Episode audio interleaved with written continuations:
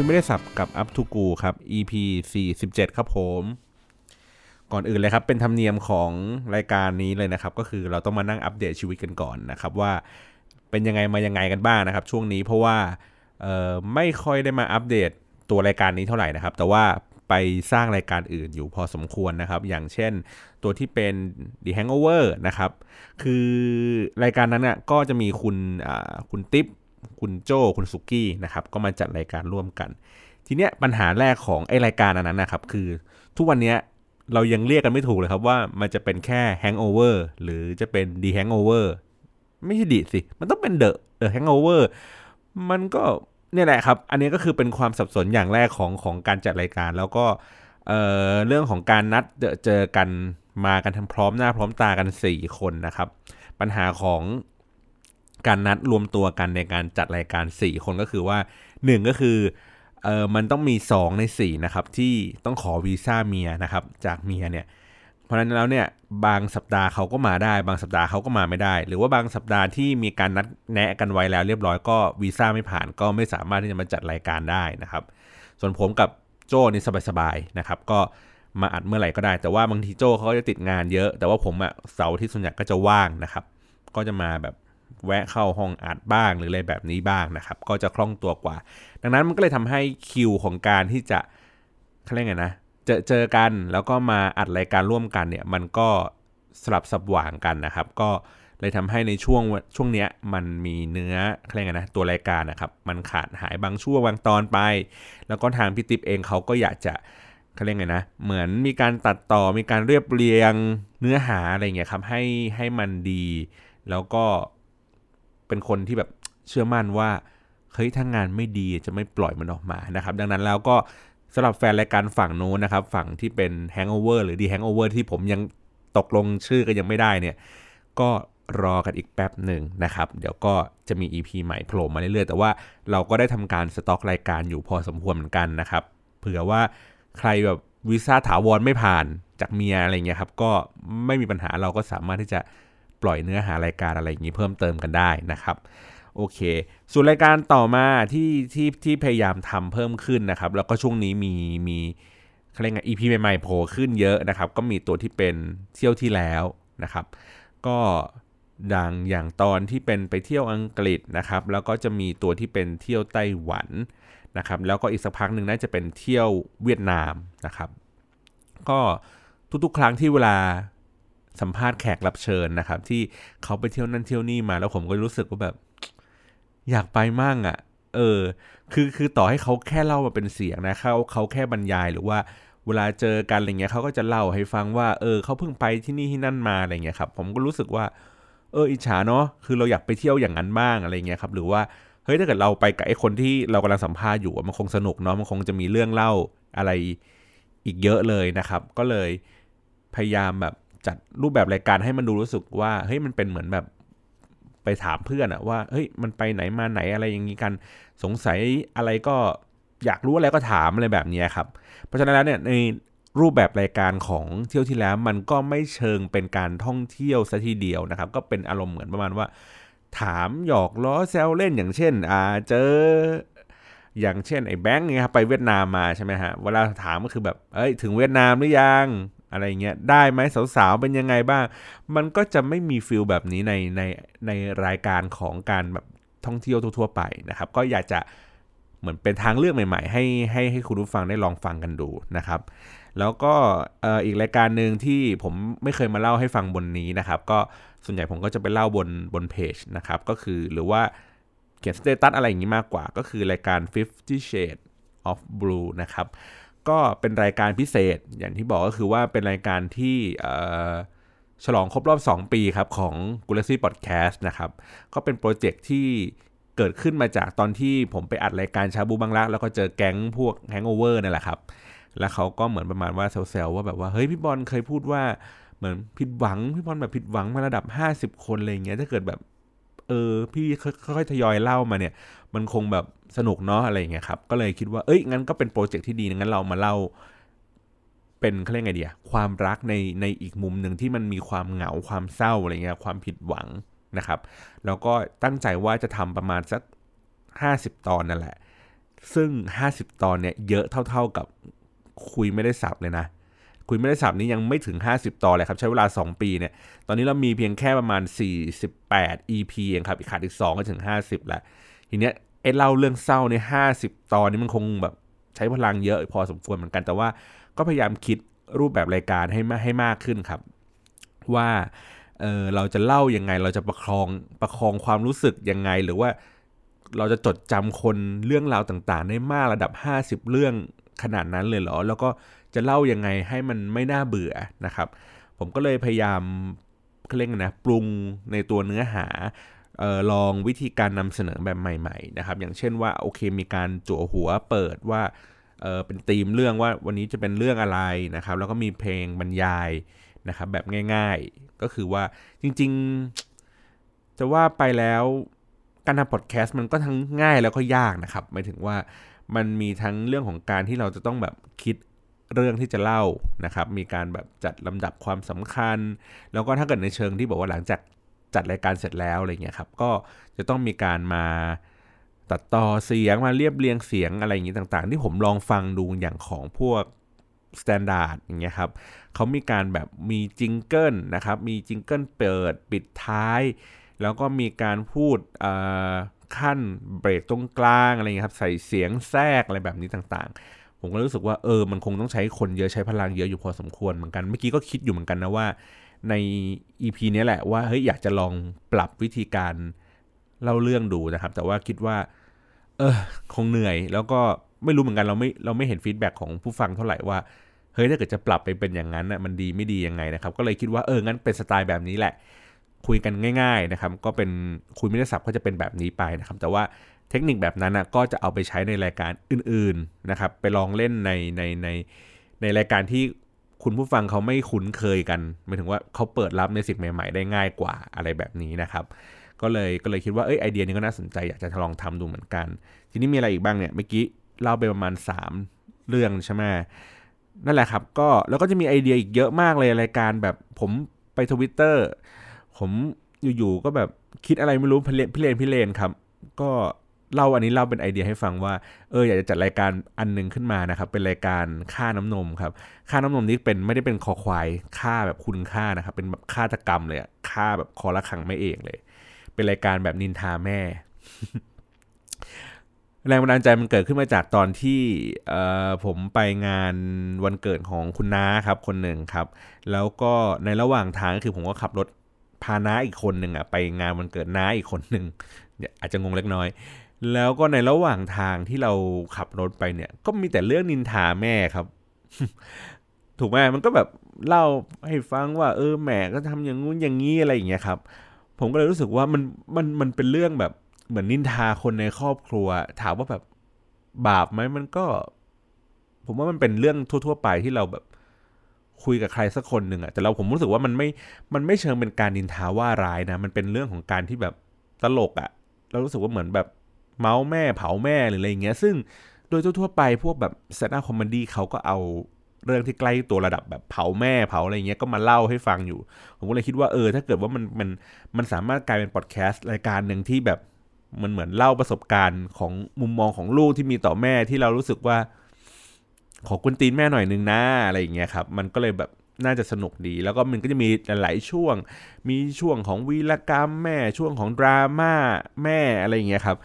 ก็ก็ใส่พยายามปรุงปรุงในเนื้อหาตรงนั้นอยู่เดี๋ยวก็ลองฟังกันดูถ้าเกิดว่าสำเร็จเรียบร้อยยังไง เดี๋ยวก็มาเผยแพร่บนนี้เหมือนเดิมนะครับอันนี้พูดถึงเรื่องของพอดแคสต์อย่างเดียวก่อนว่าว่าเราอัปเดตยังไงนี้โอ้โหนี่เกินเกือบสิบนาทีแล้วยังไม่ได้ชวนเข้าเรื่องเลยนะครับแล้วก็ต่อมาก็คือ ช่วงนี้ก็อย่างที่บอกก็คือว่าผมก็จะปักหลักอยู่ที่บ้านดอยปุ๋ยนะครับ ก็ทำนู่นทำนี่อะไรอย่างนี้ไป แล้วก็พอดี เมื่อสักมันสองสามวันก่อน ก็มี project ขึ้นมาแบบด่วนๆ ก็คือ project ช่วยเพื่อนครับเพื่อนเขาน่าจะทำตัววิดีโอ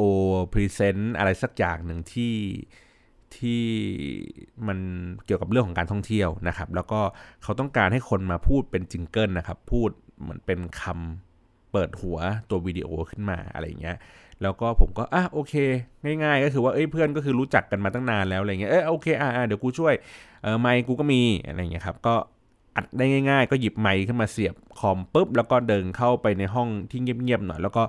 อัดเสียงลงเสียงให้เขาได้เลย เพราะว่าเราก็รู้สึกว่ามันอาจจะไม่จำเป็นต้องแบบโปรอะไรขนาดนั้น เราก็ทำให้สบายๆไม่ได้คิดตังอะไรมาก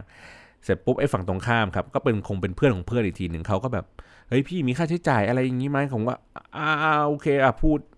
เรื่องนี้เยอะอะกูคิดตังก็ได้แต่ว่าคิดตังถูกมากประมาณแบบพันสองพันอะไรอย่างเงี้ยครับ เสร็จปุ๊บเริ่มเริ่มมีความวุ่นวายมากขึ้นหมายถึงว่าไม่ผมผมไม่ได้บอกว่าว่าเขาวุ่นวายนะหมายถึงว่ามีความจุกจิกซับซ้อนในการใช้งานมากขึ้น เช่นเออเสียงที่ลงมาเนี่ยขอปรับมูดแอนโทนให้ให้ช้าลงหน่อยเอ่อให้เน้นเสียงตรงนี้เพิ่มขึ้นหน่อย ผมก็เริ่มแบบรู้สึกว่าเฮ้ยมันเริ่มดีเทลมากขึ้นเรื่อยๆแหละแล้วก็สุดท้ายก็คือว่าวันนี้เขาก็บอกว่า เสียงที่อันอัดมันลงมาเนี่ยมัน ผมออกเสียงตัว S ไม่ชัดนะครับ ซึ่งอันนี้มันเป็นอันนี้ผมพอทราบอยู่แล้วนะครับ ก่อนหน้านี้มาก็คือผมเคยไป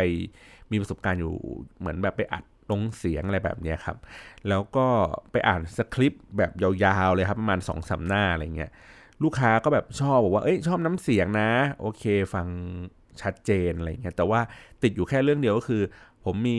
ลมอยู่ในสอเสือเยอะเกินไป ผมพูดสอเสือให้กลายเป็นเหมือนซอโซ่ครับ คือเขาเขาฟังเสียงสอเสือกับซอโซ่ ผมอะแทบจะแยกกันไม่ออกว่าเป็นเสียงอะไรนะครับ อันนี้จริงๆคุณคุณผู้ฟังลองลองลองเช็คดูก็ได้นะว่าเฮ้ยจริง ๆ แล้วการที่เราพูดคำหรือว่าออกเสียงภาษาเพียรชนะอะไรต่างๆเนี่ยครับมันบางครั้งเนี่ยเราเราเราเราพูดโดยที่เราไม่รู้ตัวหรอกเพราะว่าเราเราเป็นติดอย่างนี้มาตั้งแต่เด็กเหมือนผมก็เช่นเดียวกันอะ่ะผมก็ ไม่เคยรู้มาก่อนเลยว่าตัวเองอะพูดสอเสือกับซอโซ่อะคล้ายๆกัน เออเขาคนที่เป็นห้องเสียงนะครับเขาเขาเขาเขาอธิบายให้ผมฟังว่า เหมือนผมอะเอาลิ้นหรือว่าเอาลมอะครับ ออกมาในในตัวสอเสือเนี่ยเยอะเยอะเกินไปนะครับ มันเลยทำให้สอเสือมันใกล้กับซอโซ่นะครับ ซึ่งวิธีการฝึกก็คือเขาก็ต้องฝึกแบบบังคับเขาเรียกไงดี บังคับลิ้นนะครับ บังคับลมบังคับอะไรหลาย ๆ อย่าง ซึ่งมันไม่สามารถทำได้ภายในวันนี้ เพราะว่างานไอ้เมื่อกี้ที่บอกให้ผมอ่านตัวที่เป็น jingle น่ะเขาคอมเมนต์เรื่องนี้มาผมใช้เวลาประมาณ 2 ชั่วโมงในการแบบปรับเสียงให้ตัวเองแบบพูดสอเสือซอโซอะไรเงี้ยชัดเจน แล้วก็ทำไม่ได้ครับ ผมก็เลยแบบว่าเออ งั้นผมขอ bye จากโปรเจกต์นี้แล้วกันผม ผมน่าจะทำให้ตาม requirement ของเขาไม่ได้อะไรเงี้ยนะครับ เออมันก็เลยรู้สึกว่า เออเฮ้ยเรื่องเรื่องนี้ก็เป็นเรื่องเรื่องสำคัญนอกเหนือจากการที่เราเน้นเกี่ยวกับเรื่องของคำควบกล้ำใช่ไหมรอเรือสอเอ่อรอเรือรอลิงอะไรเงี้ยครับคำควบกล้ำอะไรเงี้ยต่าง ๆ เนี่ยบางครั้งแล้วเราอาจจะแบบหลงหลงลืมลืมกับไอ้คำที่แบบใกล้ๆกันอย่างเงี้ยครับสอเสือซอโซ่อย่างเงี้ยเออก็ก็ก็น่าสนใจดีเหมือนกันในในในฐานะของคนที่เขาอัดเสียงแล้วเขาฟังเสียงจริง ๆ นะ นี่ผมก็พยายามแบบ พูดสอเสือใช่มันชัดๆ แต่มันก็ยังไม่ชัดอยู่ดีนะครับ เออมันก็เลย พอเรามีอุปกรณ์ดีขึ้นแล้วเรามาฟังเสียงของตัวเองได้ชัดขึ้นเนี่ย มันก็เลยทำให้เรารู้สึกว่าอ๋อโอเค งั้นไอ้คำนี้มันเป็นจุดที่เรารู้สึกว่า อืม อีกนิดเดียวเราคงแบบดีขึ้นกว่านี้นะครับ แต่ก็จะพยายามลองดู โอเค เรามาทั้งหมดเนี่ย อัปเดตชีวิตให้ฟังเป็น 10 นาทีเลยนะครับ ไม่รู้จะได้สาระอะไรยังไงหรือเปล่าก็ โอเค ตามนั้นเลยแล้วกัน แต่ว่า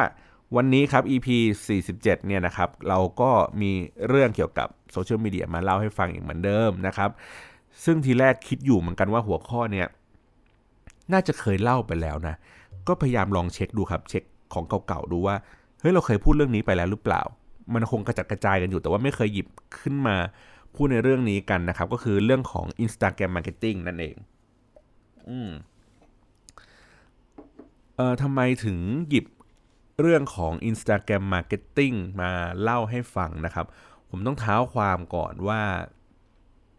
ในบรรดาทั้งหมดครับในในในแพลตฟอร์มทั้งหมดเลย ผมรู้สึกว่าผมเป็นคนที่ไม่มั่นใจใน 2 แพลตฟอร์ม 2 แพลตฟอร์มนะครับหนึ่งก็คือเอ่อ YouTube ผมรู้สึกถึงความไม่มั่นใจใน sense ของคนที่เป็นยูทูบเบอร์ หรือคนที่เป็นสปอนเซอร์อะไรใด ๆ เลย แต่ก็แค่รู้สึกว่าเฮ้ยหลังๆ เราทำงานกับยูทูบเบอร์บ่อยแล้วเราก็ อืม ก็พอที่จะเข้าใจ sense ของคนเข้าใจในเรื่องของสิ่งที่คนเขาต้องการดูต้องการหาอะไรอย่างนี้อยู่เพราะว่าอย่างที่บอกคือนอกจากจะทำงานกับ YouTube เบอร์เนี่ยเยอะขึ้นแล้วเนี่ยเราทำงานในฝั่งที่เป็นคอนเทนต์ที่เป็นรายการทีวีอยู่พอสมควร เราก็พยายามหาแรงจูงใจของคนว่าทำไมคนถึง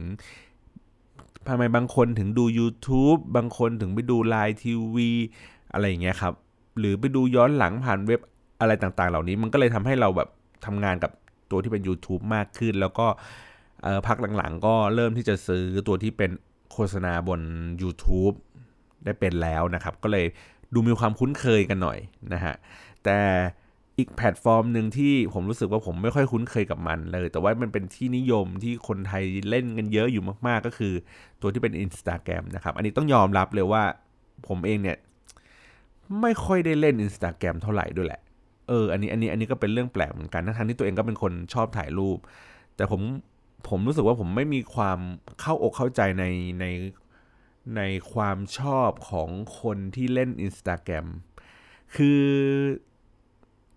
ในในในในรายการเนี่ยครับมันก็จะเป็น step แบบปกติที่เราคุ้นเคยกันก็คือว่าผมคงแบบไม่มาเล่าเนาะว่า Instagram ในประเทศไทยมีผู้ใช้งานกี่คน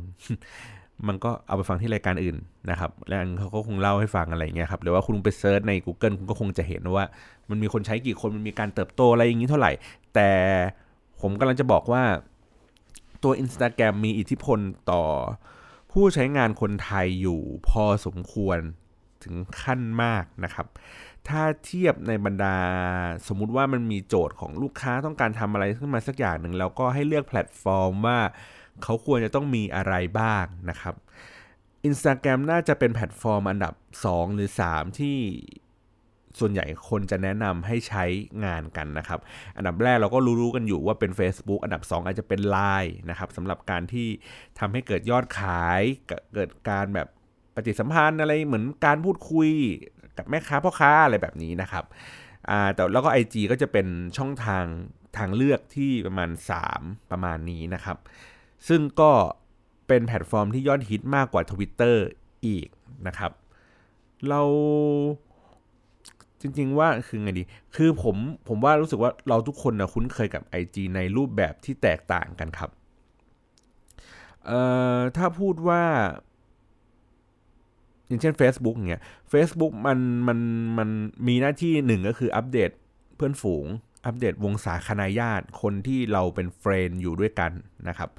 Facebook อันดับ 2 คือมันคือมันมีหน้าที่ในการที่เราติดตามว่าคนรอบตัวเราอะกำลังสนใจเรื่องอะไรกันอยู่นะครับ มันจะเป็นประมาณนี้แหละ ไม่ไม่ไม่ไม่เกินนี้นะครับ ส่วนถ้าเป็นทวิตเตอร์เนี่ยทวิตเตอร์คือเออเราก็คงตาม สนใจคนที่เราติดตามเขาว่าเขากำลังพูดเรื่องอะไร เขาสนใจเรื่องอะไรนะครับกับอันที่ 2 ก็คือเอ่อทวิตเตอร์น่าจะเป็นมีหน้าที่คือการติดตามว่าขณะนี้คนกำลังพูดเรื่องอะไรกันอยู่ มันไม่เหมือนกับ Facebook ใช่ไหม Facebook ก็คือวงศาคณาญาติเรากำลังสนใจเรื่องอะไรกันอยู่ แต่ว่า Facebook เอ้ทวิตเตอร์คือ คนในทวิตเตอร์ครับ ทั่วทั่วไปที่ อาจจะไม่ได้เป็นญาติพี่น้องอะไรเราก็ตามสนใจเรื่องอะไรกันอยู่ แล้ว IG ล่ะ IG มีมีมีมีหน้าที่ยังไงนะครับ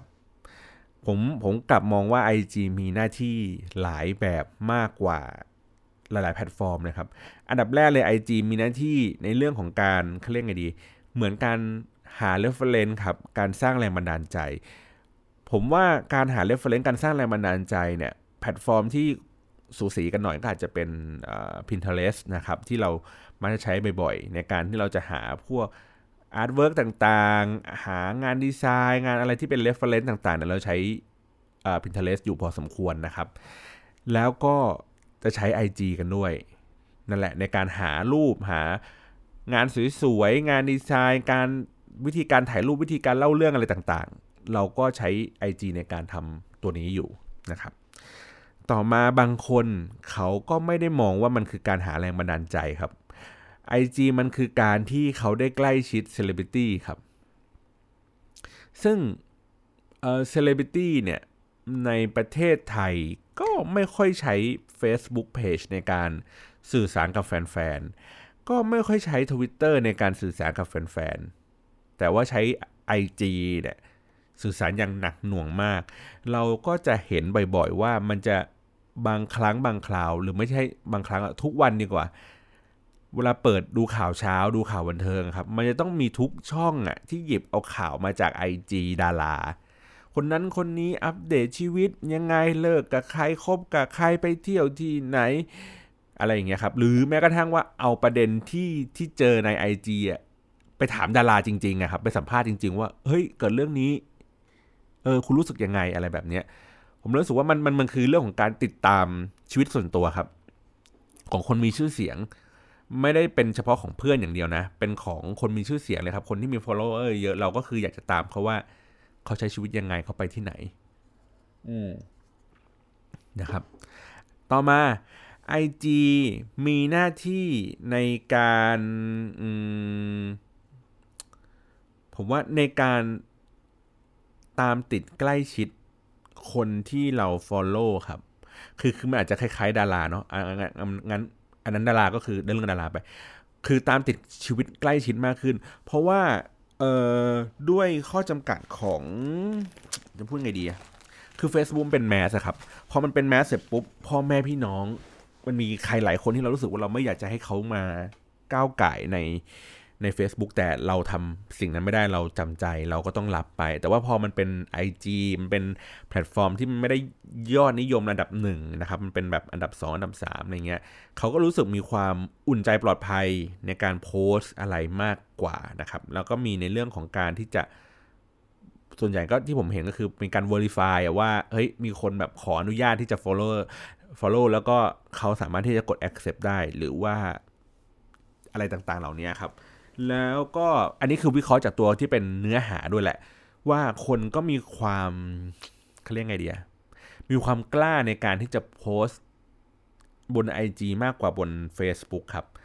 เช่นตัวอย่างเช่น บางคนก็ใส่บิกินี่ถ่ายรูปลงทะลงทะเลได้แบบอวดเรือนร่างกันสุดฤทธิ์สุดเดช แต่ว่าใน Facebook ก็อีกแบบหนึง่งถูกปะก็ต้องรักษาภาพลักษณ์เพราะว่าที่นั่นก็จะอาจจะมีแบบคนที่ออฟฟิศ อะไรเงี้ยครับ เป็นญาติพี่น้องหรืออะไรอย่างงี้กันไป มันก็จะดูมีความเป็นขนบธรรมเนียมอะไรบางอย่างอยู่บน Facebook ไป แล้วก็ส่วน IG ก็จะมีความเป็นส่วนตัวมากขึ้นดังนั้น แล้ว การที่เราหน้าหน้าที่ของ IG ก็คือมันมีหน้าที่คือการนำเสนอมุมมองของความเป็นส่วนตัวมากกว่าบน Facebook อีกทีหนึ่งนะครับ ตอนนี้ 3 เรื่องนะ หน้าที่ของมันเนี่ย หน้าที่อันหนึ่งครับ อันนี้ผมเพิ่งรู้เหมือนกันนะครับ อุ้ย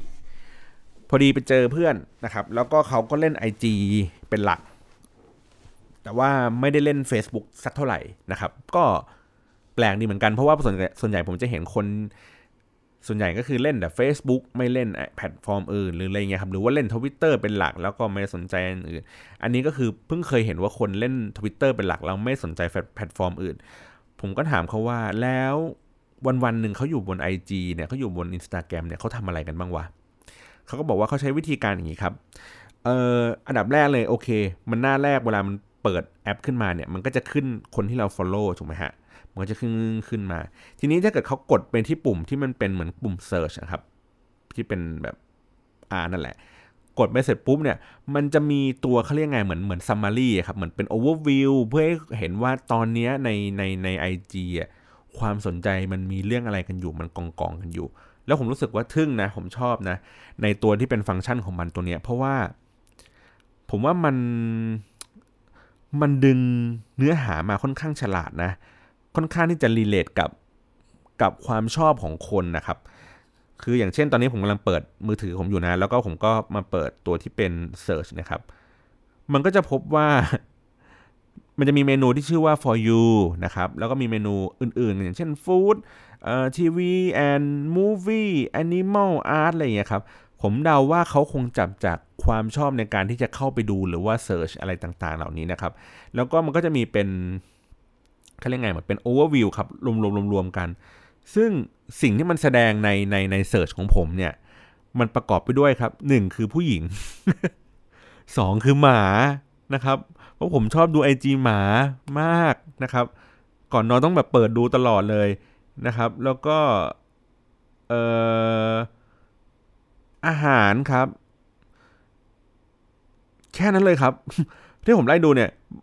มีแต่เนี่ยแหละ มีแต่อาหารหมาผู้หญิง แค่นั้นเลยครับ แต่ว่าในขณะเดียวกันถ้าถ้าเราไปตามคนอื่นเหมือนว่าเราเราหยิบ IG เขาคนอื่นนะครับ แล้วก็มาเปิดปุ่มเซิร์ชอย่างนี้ยเหมือนกัน ที่ผมเห็นก็ของเขาก็คือ มันเป็นเรื่องเกี่ยวกับพวกดาราอะไรเงี้ยครับหรือว่าคลิปตลกคลิปอะไรที่แบบว่าน่ารักอะไรแบบนี้ครับอารมณ์เหมือนแบบรวมเพจยูไลท์อะไรอย่างนั้นเลยอะผมก็เลยรู้สึกว่าเฮ้ยมันมันคงแบบจับจากความสนใจของคนนะว่าคนต้องการดูอะไรต้องการชอบอะไรแล้วมันก็จะ มีอัลกอริทึมของมันในการโชว์ไอ้เรื่องพวกนี้มา ซึ่งผมมองว่ามันน่าจะมีความฉลาดกว่าตัวที่เป็น Facebook เพราะว่า Facebook พอมันเป็นเป็นแมสขึ้นนะครับ มันก็พยายามที่จะแก้ไขอะไรบางเรื่อง เช่น บางช่วงเวลาก็ทำให้เพจมันมันบูม บางช่วงเวลาก็ทำให้วิดีโอมันบูม หรือทำให้ Facebook Live มันบูม บางช่วงเวลาก็ลดบทบาทของการเห็นเพจ ใหญ่ ๆ ลงนะครับ แล้วก็เพิ่มการเห็นของ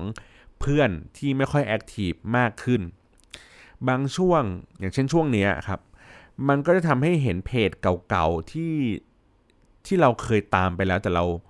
ไม่ได้สนใจไม่ได้ดูครับ เนื้อหาเพจเก่าๆมันก็จะโผล่ขึ้นมาเยอะบ้างอะไรเงี้ยมันเลยกลายเป็นว่าสิ่งที่เราเห็นบนบน a c e b o o k อะครับ มันมันไม่ได้ถูกเป็นอัลกอริทึม ของเราซะทีเดียว แต่ว่ามันถูกอัลกอริทึมของ Facebook แนะนำมาอีกทีหนึ่งว่าเราควรที่จะเห็นอะไรนะครับ มันไม่ได้เรียงตามความชอบอย่างที่ที่ที่เรารู้สึกกันอะแต่ว่าใน IG มันอาจจะมีการเรียงตามความชอบอย่างนั้นมากมากกว่า เพราะว่าความสนใจในในในตัวเนื้อหาของ IG เราอาจจะมีเรื่องที่เป็นเฉพาะเจาะจงมากกว่าเนื้อหาที่เป็นบน Facebook เพราะว่า Facebook มันมันมันกว้างอะครับมันถึงว่าเราอยากจะรู้เรื่องของวงศาคณาญาติ เราโอ้โหเราและไอ้วงศาคณาญาติมันอาจจะมีความสนใจอยู่อีกสิบอย่างร้อยอย่างเนี่ยครับ มันเวลามันโชว์ออกมา มันไม่ได้โชว์ตามแคตตากรีของเนื้อหาที่เขาสนใจอะแต่มันโชว์ชีวิตเขาออกมาเลยอะครับ ดังนั้นแล้วเนี่ยเนื้อหาที่มันโผล่ขึ้นในในนิวฟีดใน Facebook เรา มันเลยทำให้เรารู้สึกว่าบางครั้งมันอาจจะไม่ได้ตอบโจทย์กับสิ่งที่เราชอบ ถูกไหมเพราะมันทำให้เราเห็นคลิปอะไรประหลาดประหลาดคลิป ตลกคลิปน่ารังเกียจอย่างบีบซิวอะไรเงี้ยมันมันมันทำให้เราเห็นไอ้พวกนั้นอยู่อะครับ แต่ว่าถ้าใน IG อะมันจะไม่เห็นอย่างนั้น มันจะเห็นเฉพาะสิ่งที่เราชอบนะครับ มันก็เลยทำให้ตัวที่เป็น IG มันมีหน้าที่ที่มันต่างกันออกไปอะไรอย่างนี้นะครับ แล้วก็หรือถ้าเกิดเราพูดในเชิงจิตวิทยาหน่อยหนึ่งก็คือ IG อาจจะมีหน้าที่มีพลังในการนำเสนอตัวตน ของตัวเองได้สูงกว่าตัวที่เป็น Facebook คือคือเหมือนแบบสร้างภาพลักษณ์เทียมเทียมนะครับออกมาว่าเฮ้ยเราเป็นคนอย่างนี้นะ เรามีไลฟ์สไตล์แบบนี้นะ เราเราใช้ชีวิตแบบนี้เราชอบแบบนี้มันมันมันมันมีเปลือกที่ที่มีตัวตนที่มันเห็นชัดเจนบนบนบน IG มากกว่าตัวที่เป็น Facebook นะครับ เพราะว่า Facebook บางทีมันโดนเพื่อนแท็กโดนอะไรอย่างนี้มา อะไรหลาย ๆ อย่างมันทำให้เรารู้สึกว่า การโชว์รสนิยมบน IG มันดูแพงกว่า การโชว์รสนิยมบน Facebook นะ เพราะว่าดูมัน Facebook มันดูเอิดอะ มันดูอวดรวย มันดูน่าลำคาญอะ แต่ IG มันดูแบบทุกอย่างดูเข้ากันหมดเลยอะไรอย่างนี้นะครับ โอเค เพราะฉะนั้นแล้วอันนี้ผมอธิบายก่อนเนาะเพื่อให้เข้าใจว่าเฮ้ยในมุมมองว่า IG กับ Facebook มันมีความต่างกัน แล้วก็ IG มันมันมีหน้าที่ของของของมันอยู่ประมาณนี้เราๆนี้ มันทำให้เรารู้สึกว่า เฮ้ย เวลาเรามอง ว่าเราจะเลือกใช้แพลตฟอร์มอะไร เราจะสร้างคอนเทนต์อะไร เราจะสื่อสารอะไรกับคนที่อยู่ในแพลตฟอร์มนั้น มันจึงต้องปรับให้เหมาะสมครับหมายถึงว่าโอเค มันไม่สามารถที่จะแบบถ่ายรูปมาหนึ่งอัน แล้วเราบอกว่าโอเค ถ่ายรูปหนึ่งอันใช้แคปชั่นอันเดียวกัน แล้วก็ไปโพสต์ใน Twitter IG Facebook คือมันหมดยุคนั้นไปแล้วครับว่า ทำเนื้อหาชิ้นเดียวแล้วกระจายออก 3 แพลตฟอร์ม คือมันก็ทำได้ครับกันมาถามอะกันมาถามเช่นแบบเออทำไมไม่ลง IG ทำไมอะไรเงี้ยมันก็คือทำแค่นั้น แต่ว่าถ้าเกิดคุณต้องการแบบตั้งใจทำให้มันมากขึ้นเนี่ยก็ต้องเข้าใจพฤติกรรมของคนในแต่ละแพลตฟอร์มที่มันต่างกันหน้าที่ของเครื่องมือที่มันต่างกันนะครับ อย่างอย่างเช่นอีกอันหนึ่งอีกวัฒนธรรมหนึ่งที่ผมเล่าให้ฟังก็คืออใน IG ครับ คนจะชอบติดแฮชแท็กเยอะๆ มากกว่าในในใน Facebook และใน Twitter แต่ว่านักการตลาด เอาใหม่ ไม่ใช่นักการตลาด พวกแบรนด์ต่างๆ พวกลูกค้าต่างๆ ไม่ค่อยเข้าใจครับว่าว่าไอ้แฮชแท็กเนี่ยมันติดเยอะติดน้อยอะไรมันดีไม่ดีกว่ากัน คืออย่างนี้ครับ คือถ้าเกิดใน IG แฮชความหมายของแฮชแท็กของมันก็คือการ แบ่งกลุ่มการจับรูปเนี้ยครับโยนเข้าไปในหมวดไหนเรื่องไหน เช่น ถ้าสมมุติว่าเราถ่ายรูปของแบบในเมืองกรุงเทพเลยตอนเช้าอย่างเงี้ยครับแล้วเราต้องการทำให้รูปนี้มันแพร่กระจายออกไปให้ได้มากที่สุดนะครับ การโอเคเรื่องของแคปชั่นก็เป็นเรื่องหนึ่งในการแบบเขียนไป แต่ว่าการที่เพิ่มโอกาสที่ทำให้คนมันเห็นมากขึ้นมากกว่าคนที่แค่ follow เราอย่างเดียว ก็คือการใช้แฮชแท็กนะครับ ก็เราอาจจะต้องสมมติว่าถ่ายรูปเมืองตอนเช้า เมืองกรุงเทพตอนเช้าเนี่ยเราอาจจะต้องติดแฮชแท็กสมมตินะ Bangkok หนึ่งอันและอะ morning หนึ่งอันอะ city หนึ่งอันอะไรเงี้ยครับคือยิ่งติดมากเท่าไหร่เนี่ยยิ่งเพิ่มโอกาสทำให้เราให้คนอื่นเห็นรูปเรามากขึ้น เพราะอย่างที่บอกคือตัว Search บน Instagram เนี่ยมีอิทธิพลสูงในการวิ่งเข้าหา เนื้อหาคอนเทนต์ที่เราสนใจ ดังนั้นแล้วถ้าเกิดว่าเราไม่ได้ทำเนื้อหาเราเนี่ยให้เอื้อต่อการที่ทำให้เขา search เจอ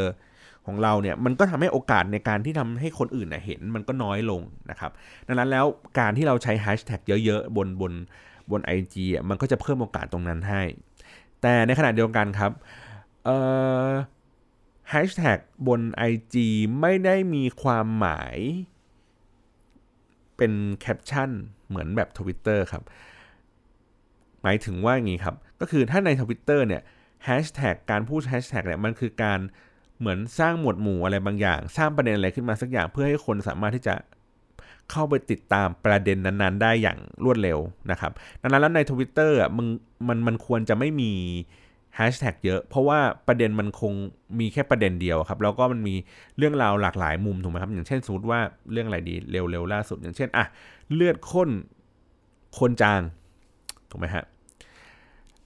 ในเนื้อหาในเลือดข้นคนจางมันอาจจะมีเรื่องของใครฆ่าประเสริฐอยู่ในนั้น ในทวิตเตอร์เองอะครับสิ่งที่เขาทำก็คือว่าเขาเลือกที่จะใช้แฮชแท็กอันเดียวก็คือเลือดข้นคนจางอย่างเดียว แล้วก็ในใครฆ่าประเสริฐเขาก็จะพูดในนั้นไป หรือบางครั้งแต่ก็น้อยเขาก็ติด2แฮชแท็กมา แต่ปัญหาของมันคือ เมื่อมันติด2แฮชแท็กบนทวิตเตอร์มันไม่ได้เพิ่มโอกาสทำให้คนเข้าถึงอะไรได้ง่ายขึ้นครับ แต่มันจะสร้างความสับสนว่า ตกลงกูจะต้องดูอะไร กูจะต้องดูแฮชแท็กอะไรดีวะ จะต้องดูเลื่อนค้นคนจาง หรือกูต้องดูใครใครฆ่าประเสริฐเรื่องไม่ถูก เคสนี้เคยเกิดขึ้นตอนที่ผมทำตัวที่เป็น The Face ในซีซั่น2นะผมจำไม่ผิด แรกๆอะ ผมใช้ตัวที่เป็น The Face Thailand 2มั้งครับ ถ้าผมจำไม่ผิดนะ หรือ SS 2อะไรมานี้แหละ แล้วทีเนี้ยแฟนรายการครับ สักพักหนึ่งอะแฟนรายการเขาก็ใช้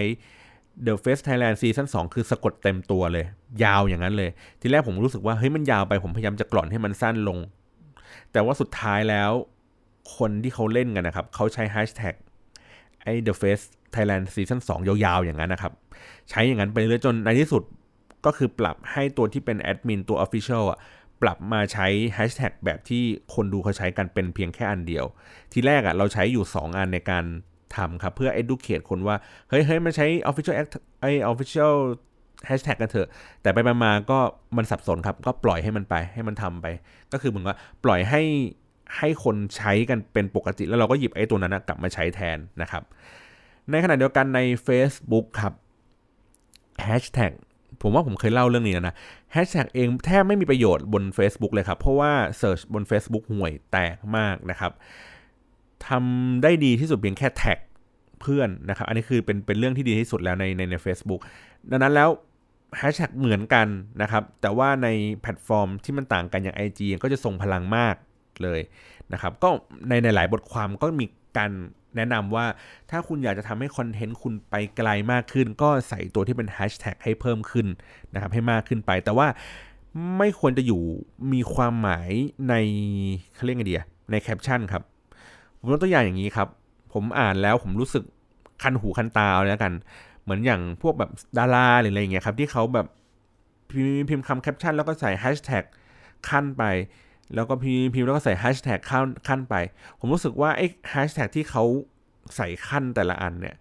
มันไม่ได้มีความหมายของการที่จะเอื้อทำให้คนไป search เจอ แต่ว่ามันเป็นลักษณะของการเน้นเพื่อเกิดอารมณ์ในการอ่านคำนั้นนะครับ เช่นสมมติว่า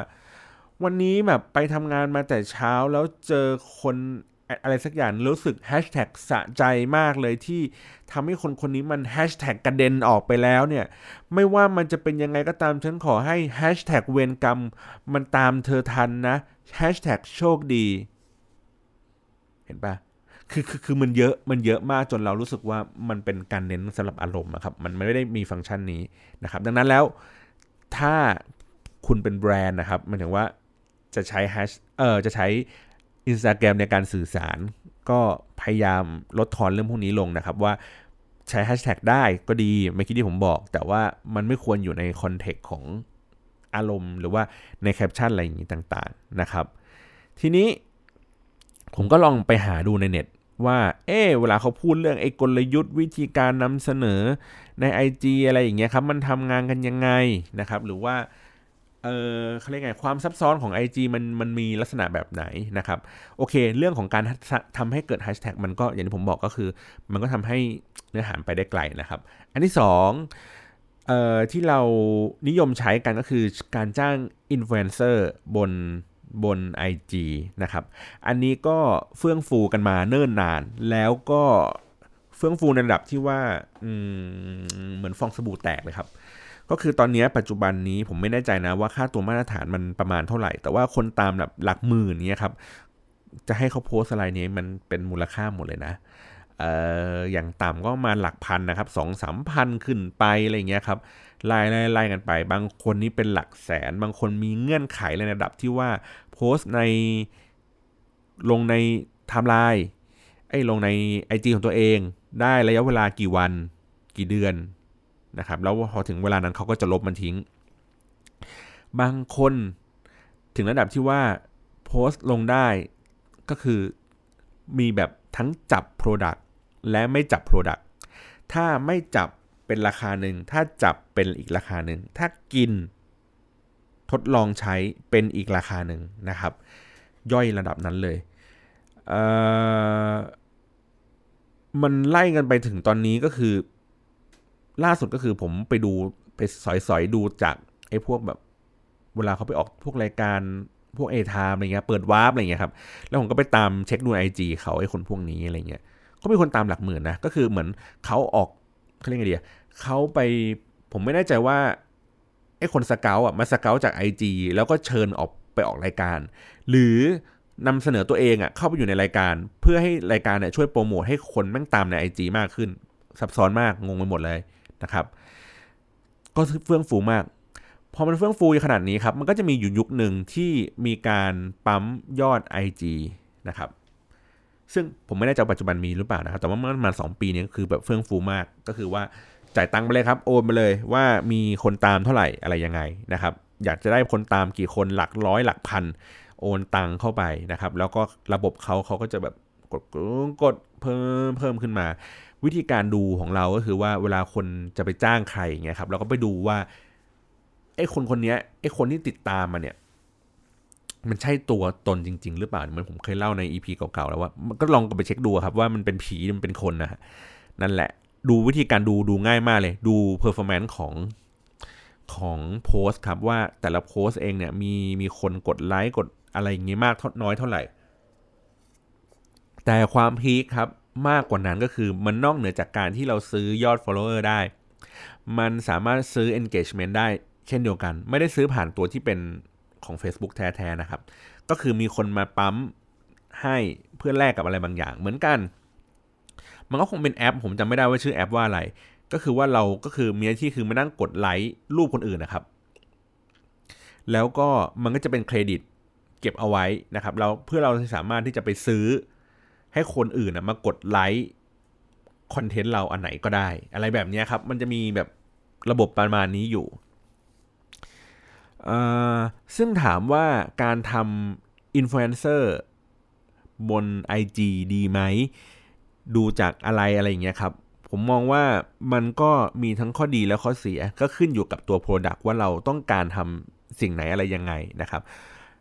จากประสบการณ์ที่เคยที่เคยทำมาลงโฆษณาบน IG อะไรเงี้ยครับ สิ่งแรกเลยที่ผมจะหลีกเลี่ยงก็คือว่า สมมุติว่ามันเป็น Product ของกินหรือะไรเงี้ยครับ ผมรู้สึกว่าการที่เราให้ใครคนใดคนหนึ่งครับ ถือ Product อันนี้เอาไว้อะมันไม่รีเลทต่อ เนื้อหาทั้งหมดที่เขามีครับ นึกสภาพว่าถ้า IG ของเขาทั้งหมดเลยครับ โดยรูปส่วนใหญ่เนี่ยรูปส่วนใหญ่ของเขาเนี่ย เป็นรูปที่พรีเซนต์ความสวยของตัวเองทั้งนั้นเลยอันนี้แอบแอบลงเสียงอันเน้นเสียงให้มันดูร้ายหน่อยลงแต่เรื่องของความสวยของตัวเองนั้นเลยครับ เช่นเอออะไรก็โพสโพสโพสโพสนะครับครึ่งตัวหน้าตัวเต็มตัวอะไรเงี้ยมีแต่หน้าหน้าหน้าหน้าหน้ามึงอย่างเดียวเลย แล้วถ้าเกิดบางคนนี่พีเข้าไปใหญ่เลย มีแต่หน้ามึงมุมเดียวเลยครับก็คือมุมที่สวยที่สุดคือรูปอื่นก็จะไม่ขึ้นเลยก็คือจะมีแต่หน้าอย่างเงี้ยโพสแบบเนี้ยเหมือนกันหมดเลยทุกรูป เปลี่ยนแค่ชุดเปลี่ยนแค่สถานที่ข้างหลังแค่นั้นเอง คนตามก็เยอะนะ แต่ผมรู้สึกว่าผมอย่างเงี้ยผมไม่ไม่ไม่ได้ถูกคัดเรื่องมาให้มันอยู่ในแพ็กเกจในการที่เราเราจะนำเสนอลูกค้า เพราะว่าผมรู้สึกว่าการที่เราเอาสินค้าเข้าไปอยู่ใน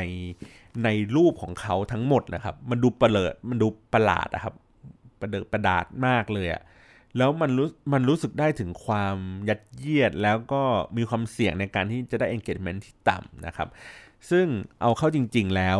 มันก็เป็นอย่างนั้นจริง ๆ คือคือเราลองเข้าไปเซิร์ชดูก็ได้ครับ ว่าคอนเทนต์ไหนที่มันมีรูป Product ในการแบบถือตรงๆเนี่ยครับ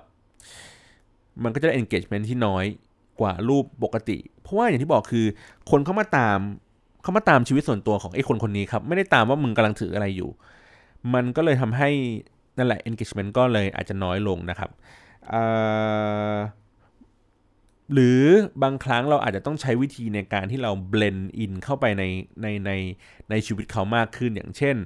ถ้าสมมติมันเป็น Product ที่มันเป็นอาหารเพื่อสุขภาพเงี้ยครับเราอาจจะต้องไป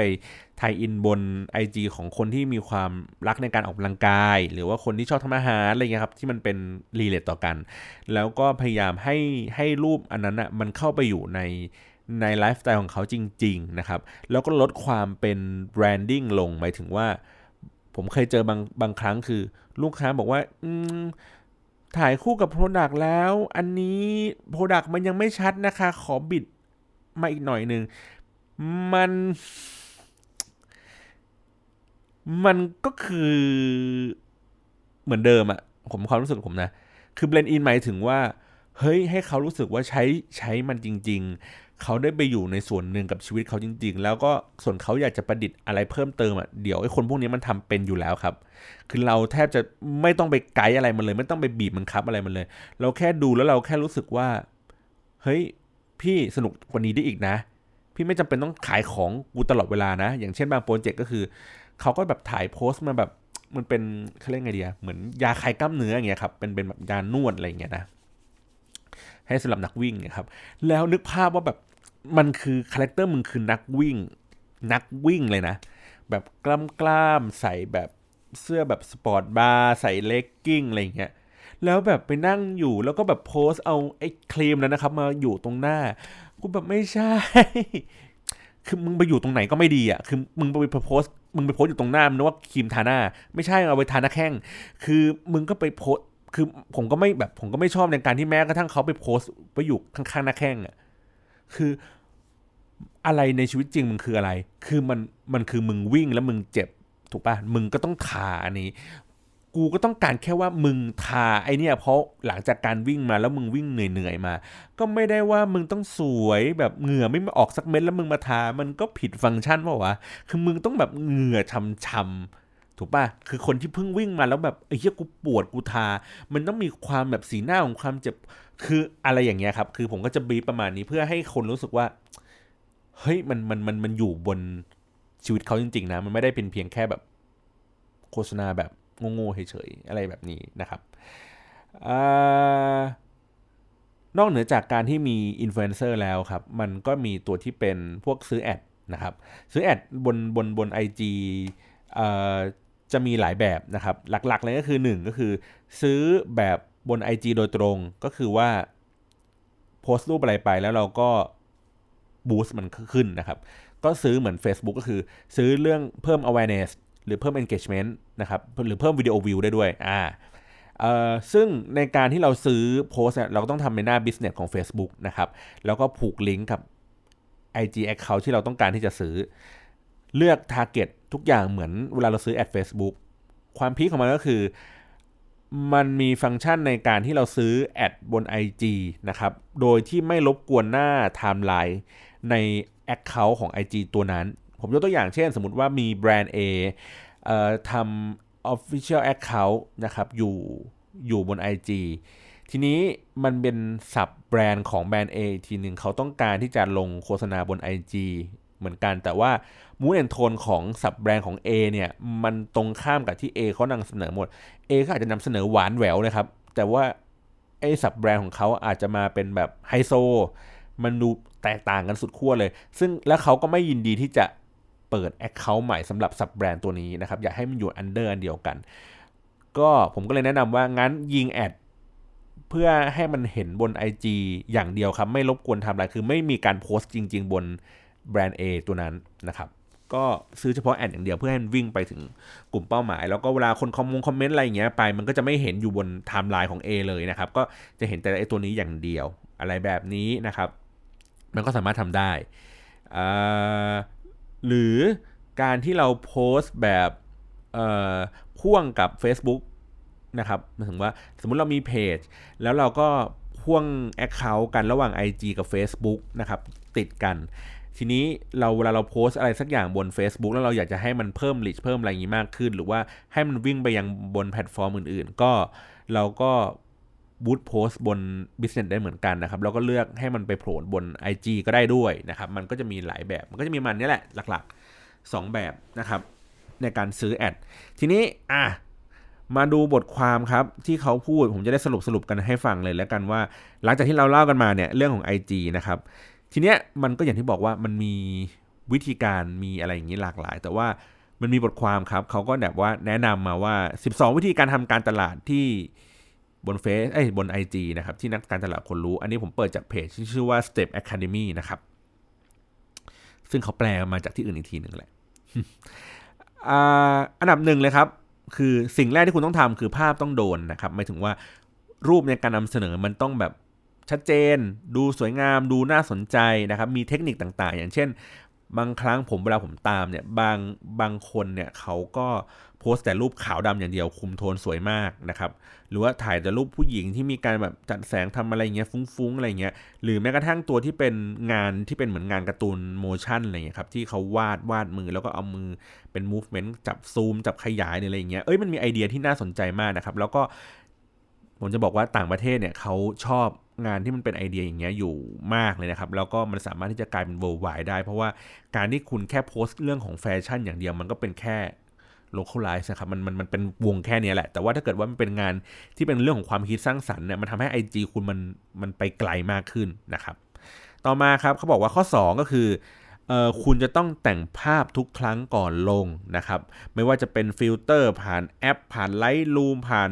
อะไร v i s o Cam อะไรเนี่ยแหละทุกแอปแต่ง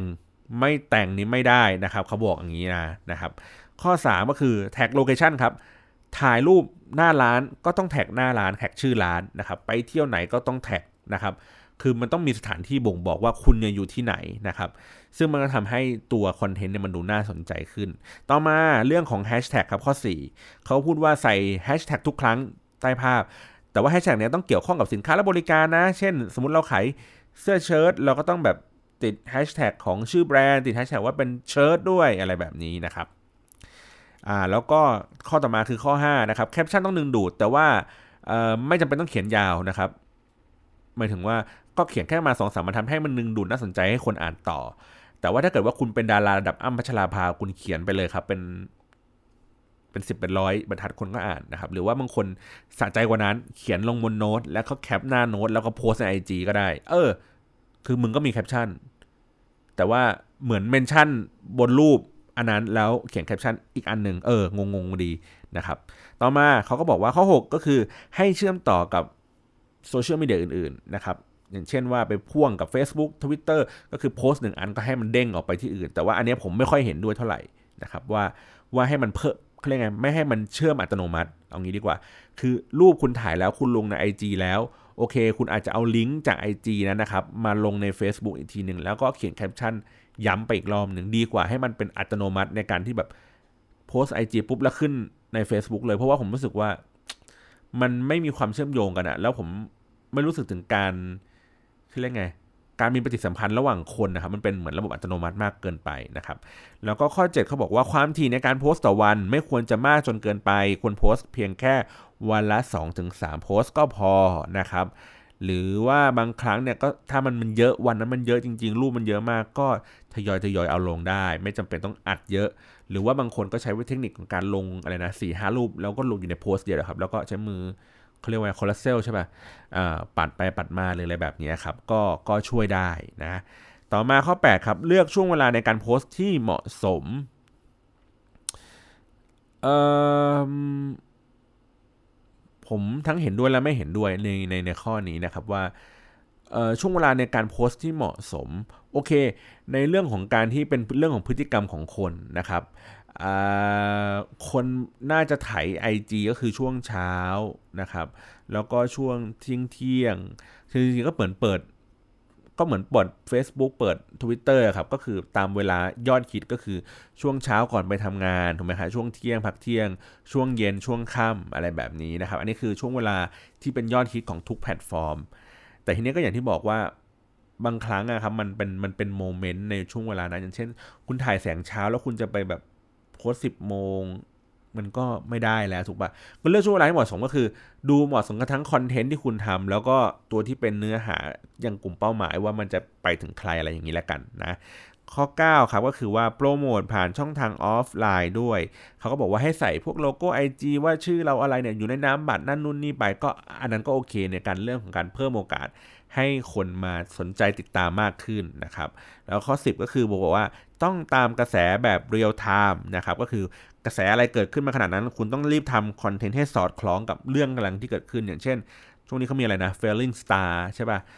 อ่าที่แบบล้มล้มแล้วระเนระนาดอะไรอย่างเงี้ยครับก็ตัว IG เองก็จะมีพลังในการทำสิ่งนี้ได้เร็วนะครับ เทียบเท่ากับตัวที่เป็น Twitter เลย นะแต่ว่า Twitter มันมันไม่ได้มี action นะครับ Twitter ส่วนใหญ่ก็คือจะเป็นเพียงแค่แบบแคปชั่นแต่ว่าถ้าเกิดเป็น action ให้คนไปถ่ายรูปให้คนไปทำคลิปสั้นอะไรอะไรก็ตามเนี่ย IG อะมันจะได้ความที่เร็วกว่า แล้วก็ง่ายกว่าบน Facebook ด้วยซ้ำนะครับอ่าแล้วก็ข้อ 11 ก็คือจัดกิจกรรมบน Instagram ครับ ที่ผมเคยเห็นเคยเจอที่ที่ work work นะครับ เมื่อก่อนนี้ก็คือตัวที่เป็นการ repost นะครับ คือเหมือนเขาโพสอะไรขึ้นไปเป็นอย่างแล้ว แล้วถ้าคุณอยากจะร่วมสนุกกับกิจกรรมนี้ เพียงแค่คุณ repost รูปก็คืออาจจะแคปรูปอันนี้หรือเซฟรูปต้นทางมา แล้วก็โพสต์ใน IG ของคุณเป็นรูปอันนั้นที่คุณเซฟมานั่นแหละ แล้วก็ติดแฮชแท็ก กลับมา เราสามารถที่จะเช็คดูว่าคุณได้ร่วมสนุกในการทำสิ่งนี้แล้วนะในขณะเดียวกันก็คือเป็นการเพิ่มในเรื่องของการสร้าง awareness เพิ่มขึ้นไปอีกนะครับก็คือทำให้เพื่อนในกลุ่มใหม่ๆ ที่มันมีคนตามเนี่ยได้เห็นแบรนด์เรามากขึ้นไปอีกนะครับก็เป็นกิจกรรมที่ดีในการทำหรือตัวที่เป็นเหมือนเป็นไวรัลก็คือทำแล้วส่งต่อไปเรื่อยๆ แล้วก็ติดแฮชแท็กไปแล้วก็ท้าคน challenge คนอะไรอย่างนี้ไป ก็เป็นกิจกรรมที่ work บน IG นะครับโอเคแล้วก็ข้อ 12ครับข้อสุดท้ายเขาเขาพูดว่า อย่าลืมไปซื้อโฆษณาด้วยนะจ๊ะนะฮะนั่นแหละครับเเรื่องราวของ IG น่าจะประมาณนี้นะครับ ส่วนเรื่องของอื่นๆ ก็อย่างที่บอกว่ามันก็อาศัยว่าข้อจำกัดของ IG บางครั้งมันใส่ลิงก์ไม่ได้ใส่อะไรอย่างนี้ไม่ได้นะครับ ก็ในแคปชั่นอะไรต่างๆ เราก็ควรแบบชี้แจงข้อมูลให้มันเหมาะสม แล้วก็อย่างที่บอกคือบางครั้งโพสต์แล้วเราก็ต้องลองเช็คดูมันแบบ ใช่ไม่ใช่ได้ไม่ได้ใช่บางทีเราก็แท็กมันผิดอะแล้วมันเวลากลับไปแก้ไขคอนเทนต์อะไรมันแก้ไขยากอะอารมณ์เหมือนในทวิตเตอร์คือเวลามันทวิตอะไรไปแล้วมันมันไม่สามารถที่จะกลับไปแก้ไขได้ไม่เหมือนบน Facebook ที่มันแบบอีดิทซ้ำใหม่ได้อะไรอย่างเงี้ยนะครับดังนั้นก็ระมัดระวังนะครับแล้วก็มันยังมีพวกเครื่องมืออะไรต่างๆ ที่ที่ช่วยทำให้คุณแบบสามารถที่จะโพสต์มันได้ง่าย ๆ หรือว่าแบบเปิดดู หรือว่าบริหารจัดการ IG อะไรเงี้ยก็ได้ได้ก็ก็ได้ง่ายดายขึ้นนะครับ ก็ถ้าเกิดจะถามว่าแบบแนะนำว่าให้ไปตาม IG อะไรใดๆเนี่ยอย่างที่บอกคือกดปุ่ม search เลยครับเดี๋ยวมันก็จะโชว์ในสิ่งที่คุณชอบมาเองนะครับ แล้วก็พยายามผมว่าพยายามลองดูพวกตามแมกกาซีนนะครับ หรือว่าตาม article ต่างๆของของในในต่างประเทศนะครับ เพราะว่าเขาจะแนะนำ IG ที่มีคาแรคเตอร์เท่ๆ ที่เราน่าจะไม่เคยเห็นบนบนบนประเทศไทยอะครับเขาก็จะแนะนำไอ้เรื่องพวกนี้มาแล้วเราก็แบบสามารถกดเข้าไปดูกดเข้าไปตามได้อะไรเงี้ยซึ่งซึ่งมันทำให้เราเปิดโลกอยู่พอสมควรนะเพราะว่า search มันก็คงหาได้เจอในระดับหนึ่งอะแต่ว่าถ้าเกิดว่ามันเจองานไอเดียอะไรอย่างเงี้ยครับมันผมรู้สึกว่ามันทำให้เราเล่น IG แล้วมันสนุกขึ้นคือได้เห็นแรงบันดาลใจเพิ่มขึ้นมันก็สอดคล้องกับหน้าที่ที่ผมเล่าไปตอนแรกนะครับ ก็วันนี้ก็พอสมควรแล้วครับ พูดมายา วเลยครับก็มีทั้งเรื่อง IG แล้วก็เรื่องนอกเรื่องอะไรอย่างนี้นะครับ ก็อย่าลืมยังไงฟังแล้วก็คอมเมนต์กันด้านล่างได้นะครับ ว่าชอบไม่ชอบตรงไหนหรือว่าประเด็นไหนที่ผมพูดผิดไปก็แย้งกันได้เหมือนเดิมนะครับ แล้วก็อย่าลืมติดตามรายการในเครือเรานะครับ หลาย ๆ อันก็คือเข้าไปที่เพจก็ได้ในใน a c e b o o k นะครับ ชื่อเพจว่า g u l a x y เลยครับ facebook.com/g u l a x y นะครับก็ จะเจอผมนั่งบ่นอะไรอย่างนี้ แล้วก็อัปเดตตัวโปรแกรมรายการอะไรต่างๆ หรือว่าถ้าเป็นรายการข้างเคียงของเราก็เป็น The Hangover นะครับ ตอนนี้ชื่อ Facebook ผมจำไม่ได้แล้วชื่ออะไร จะลอง search คำว่า Hangover ครับ Community ขี้เมากินเหล้าบ้านเพื่อน search ไปผมเพิ่งเปลี่ยนชื่อไป ก็จะเจออีกเช่นเดียวกันนะครับ แล้วก็ติดตามฟังรายการอื่นๆ ให้อย่างสนุกสนาน อย่าอย่าลืมก็คือ คอมเมนต์กันมาบ้างครับ อยากรู้ว่า เอ้ยฟีดแบ็เป็นยังไงนะครับ เนื้อหาเป็นยังไง วันนี้ก็ ยาวหน่อยเล็กน้อยนะครับ เสียงเริ่มย้วยเลยนะครับ ก็ขอลากันไปก่อนเลยครับ วันนี้ขอบคุณมากครับ สวัสดีครับ